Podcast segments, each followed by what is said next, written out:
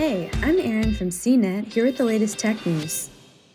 The pandemic upended supply chains in nearly every industry, and the auto industry is one of the worst affected.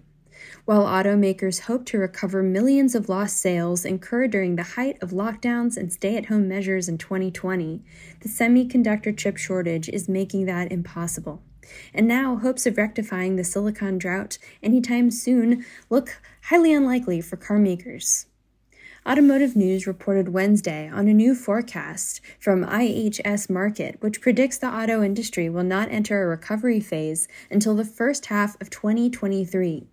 That could mean a whole additional year of inventory shortages and higher prices, though the forecast also foresees stabilization for chip supplies happening in the second half of 2022. Still, those are not good signs for automakers. New research shows car buyers are starting to exit the market and give up, costing companies sales. Buyers are now more willing than ever to postpone a purchase amid inventory shortages simply because they can't find what they want. Others are even willing to drop their brand loyalty to get into a new car.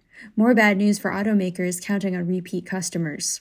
In total, the forecast believes automakers will lose 6.2% of their predicted production capability, or 5 million fewer cars made this year. While there remained hope that suppliers and automakers would be able to skate through the supply crisis toward the end of this year, it's not happening. For more of the latest tech news, visit cnet.com.